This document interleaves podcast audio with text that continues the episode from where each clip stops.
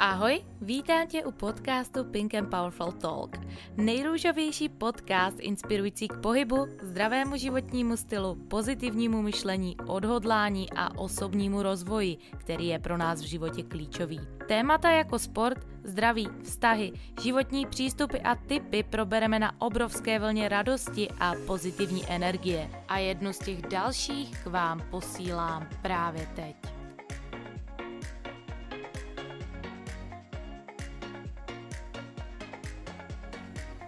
Krásné pondělí, milé ženy. Vítám vás opět z Bali, dneska už u čtyřicáté sedmé epizody podcastu Pink and Powerful Talk. Dneska se společně podíváme na dlouho omílané téma, a to je prokrastinace.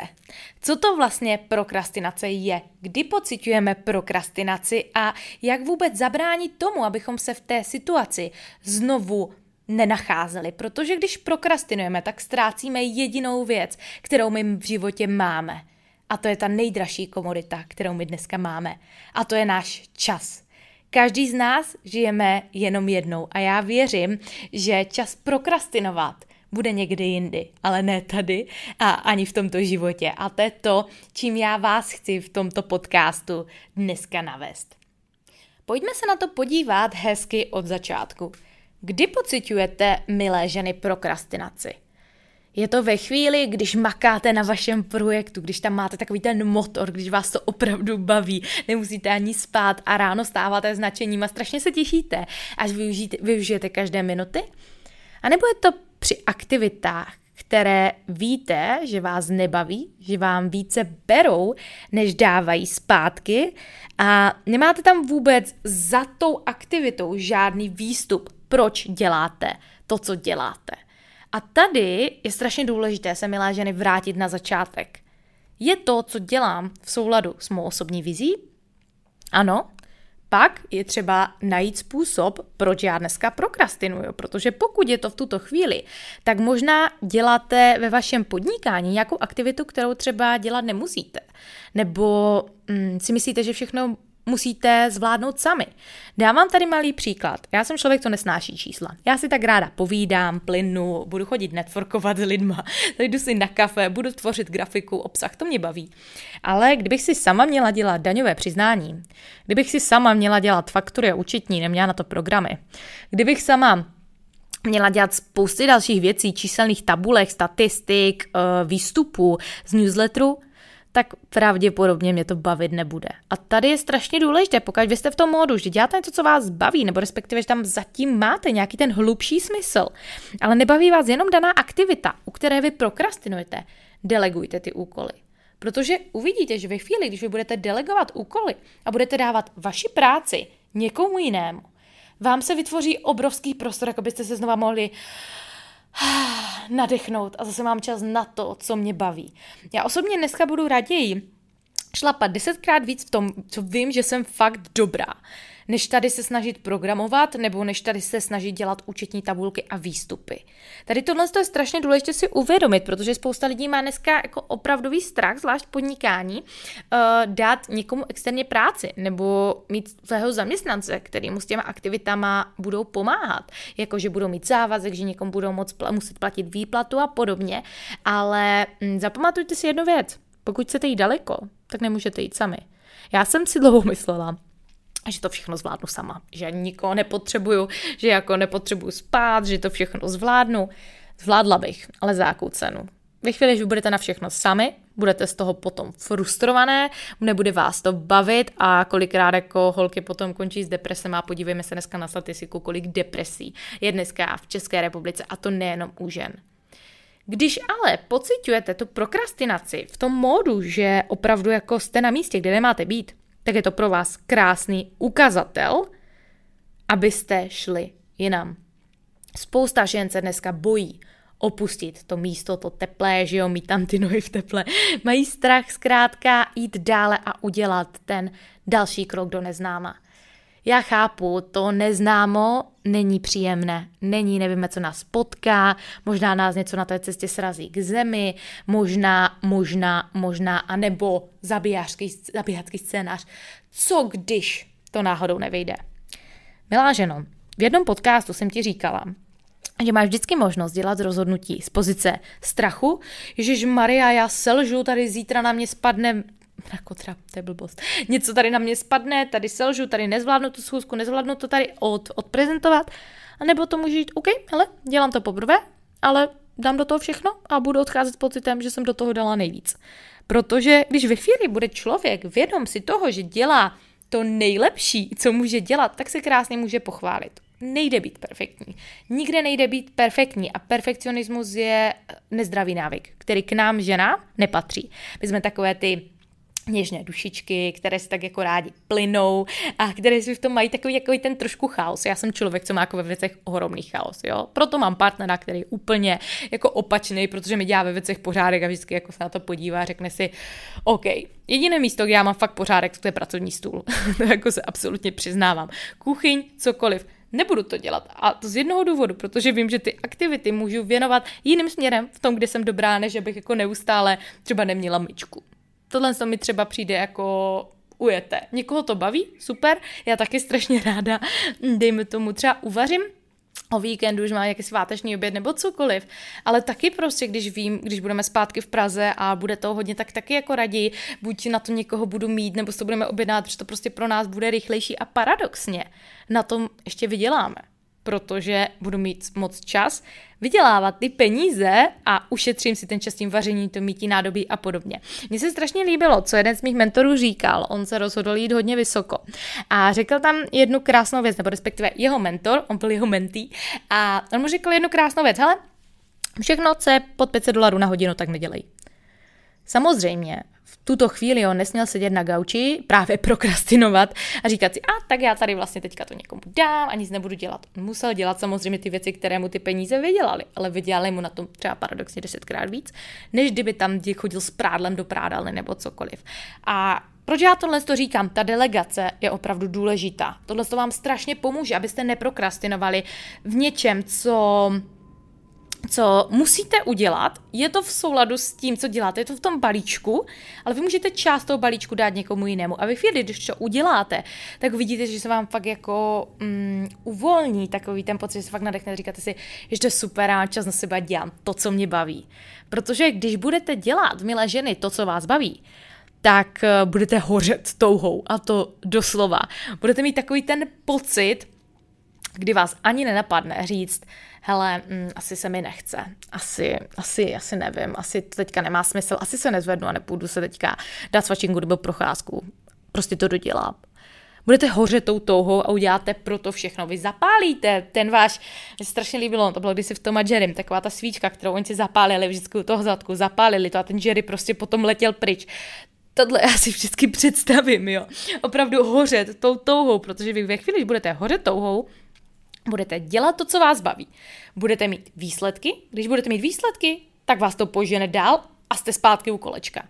Ale když nebudete hořet pro to, co děláte, nebude vás to bavit. Když vás to nebude bavit, nebudete mít ty výsledky, nebudete mít klienty, nebudete mít zakázky, cokoliv. A ve chvíli, když nebudete mít tyhle ty věci, tak vaše podnikání není funkční a budete si říkat, no, to není pro mě, tak jdu dělat něco jiného. Schválně. Která z vás se v tomto zhlédne? Uvědomte si, že ten vnitřní oheň je opravdu to, co vás denně bude hnát dál. A v tomto případě neexistuje žádné slovo prokrastinace. Já si dneska vzpomínám, když se podívám ještě na tu mentalitu, kterou jsem si vybudovala kdysi skrz sport, dneska říkám díky bohu za to, tak já jsem musela stávat na tréninky běžecké ve čtyři třicet ráno. Stávala jsem ve čtyři třicet. Vypila jsem si jenom kafe, ani nevím tenkrát, co já jsem dělala, ale vím, že jsem v pět ráno byla v běžeckých teniskách. Polozavřené oči, venku byla hrozná zima, protože jsem tenkrát uh, trénovala vlastně na dvacetičtyřhodinový závod. A já jsem vybíhala v pět ráno. Do šest patnáct, do šest třicet jsem většinou byla zpátky, měla jsem většinou tak na dvacet patnáct dvacet kiláčko, záleží, jaký to byl trénink, ale většinou to byla vytrvalost právě v tyto časy. Usprchovala jsem se, dala jsem si těch svých padesát gramů vloček a tu kaši a šla jsem do té školy. Po škole, místo toho, abych si šla někdy s holkama sednout, tak jsem šla na druhý trénink. A z toho druhého tréninku jsem měla vždycky pár klientů a z těch pár klientů jsem šla domů uvařit a v osm večer jsem se jako šla naučit do školy a šla jsem spát. A teďka si vezmu, mě v tu dobu ani nenapadlo ani jednou si říct, mě se nechce.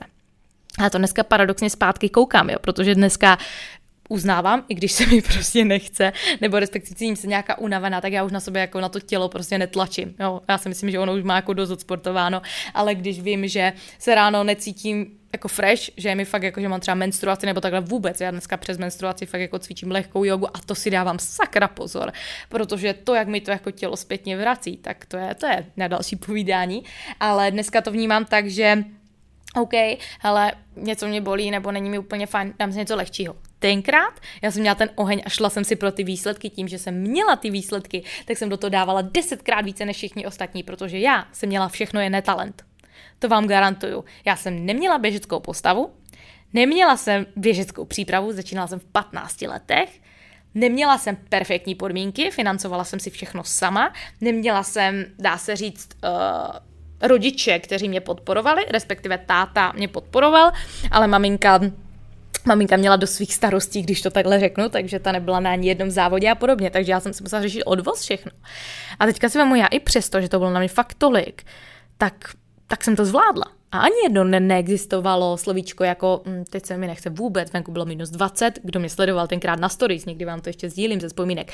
Zmrzlé řasy, zmrzlé snoply u nosu, fialové nechty, modřiny všude, protože jsem s sebou vyflákala. To jsem byla já, jo. A v tuto dobu mě vůbec jako fakt nenapadlo říct si, teď se mi nechce. Já jsem tam měla ten hlubší smysl a význam toho, co dělám, proč to dělám. Já jsem chtěla být nejlepší. Chtěla jsem být nejlepší v běhu v tomto oboru, protože jsem věděla, že jsem to vydřela kompletně od nuly a věděla jsem, že mám všechno ostatní, jen ne talent a že, to, že půjdu all in. Protože stejně jako mm, v, tdd, v ruletě půjdete all in, tak sázíte všechno na jednu kartu. A kdy sázíte všechno na jednu kartu? Za prvé, když už nemáte o co přijít, dá se říct, když už si tam fakt řeknete, hele, tak buď všechno, anebo nic. A tohle já jsem měla ten postoj all in mentalita. Být všude na čas, mít všechny tréninky, po trénincích si ještě přidávat, udělat tu další krok. I když se mi sakra asi kolikrát jako nemohlo chtít, já se na to nevzpomínám, ale pravděpodobně asi někdy byly doby, kdy já jsem říkala, hele, dneska mi nechce, ale já jsem to vůbec nepřipouštěla. Dneska mám tuhle tu mentalitu v podnikání. A jsem za to strašně vděčná a proto já vím, že i mé děti dneska dám hned, jak budou malí, na sport, ať si tam, jak si bych to řekla slušně, aby si tam zažili ten drill, protože ten drill je to nejlepší, co mi můj táta mohl dát a věřím, že ženy, pokud jste to měli doma stejně, tak tohle cítíte, že ten sport vám dá do života strašně, ale strašně moc. To nejen all-in mentalitu, disciplínu, konzistenci, vytrvalost, ale i... i hromadu dalších vlastností, které k úspěchu dneska k podnikání e, potřebujete. Abych vám to teda teďka krátce zesumarizovala. Pokud prokrastinujete, zeptejte se sami sebe na otázku. Dělám to, co chci dělat, nebo dělám to, co si myslím, že musím dělat? První otázka. Zamyslete se nad tím.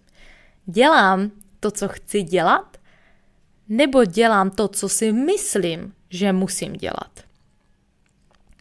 Druhá otázka. Máte zapálený motor? Uzadku? Svíčku? Nebo nemáte? Pokud nemáte, tak moje další otázka je, jak ten motor v sobě zapálíte. A vracíme se zpátky, zpátky k osobní vizi. A tohle je i pro vás odpověď. Dělejte to, co vás baví, co vás naplňuje, jděte all in, a nebude vás zajímat, že venku prší, že se vám nechce, nebo že máte zrovna při práci tendence mít okna. Však to známe. A to jsou slova, kterýma já bych se s váma, milé ženy, dneska chtěla rozloučit. Velmi bych vám zároveň chtěla poděkovat za váš čas a zpětné vazby, které jste mi předali k jednomu z předešlých podcastů. Budu ráda, když mi i napíšete, jestli vás baví takové kratší epizody s průplavem myšlenek, nebo byste tady chtěli více rozhovorů, nebo delších epizod, zkrátka čehokoliv, protože tenhle podcast já tady tvořím pro vás. A já chci, aby vy jste z toho měli to nejlepší. Takže nejenom, že vy tady budete u těchto podcastů zaujímat proaktivní přístup, ne, že mi tak něco uslyším, řeknu si, hm, dobrý, ale že fakt si na ty otázky odpovím. Ale chci, aby to bylo fakt jako pro vás. Takže pokud máte nějaký tip, máte nějaký tip na super hosta, máte nějaký tip na délku, klidně mi napište i do zprávy, které epizody se vám líbily nejvíce, které méně. Já si na to hodím krásný feedback, zesumarizuju si to a budu se snažit být každý den pro vás tou nejlepší verzí. Děkuju za váš čas, moc si toho vážím a opustím vás, milé ženy, dnes se stejnými slovy jako každou epizodu. I kdyby tento podcast měl pomoci jedné z vás, splní to svůj účel. Mějte se krásně a slyšíme se zase další pondělí.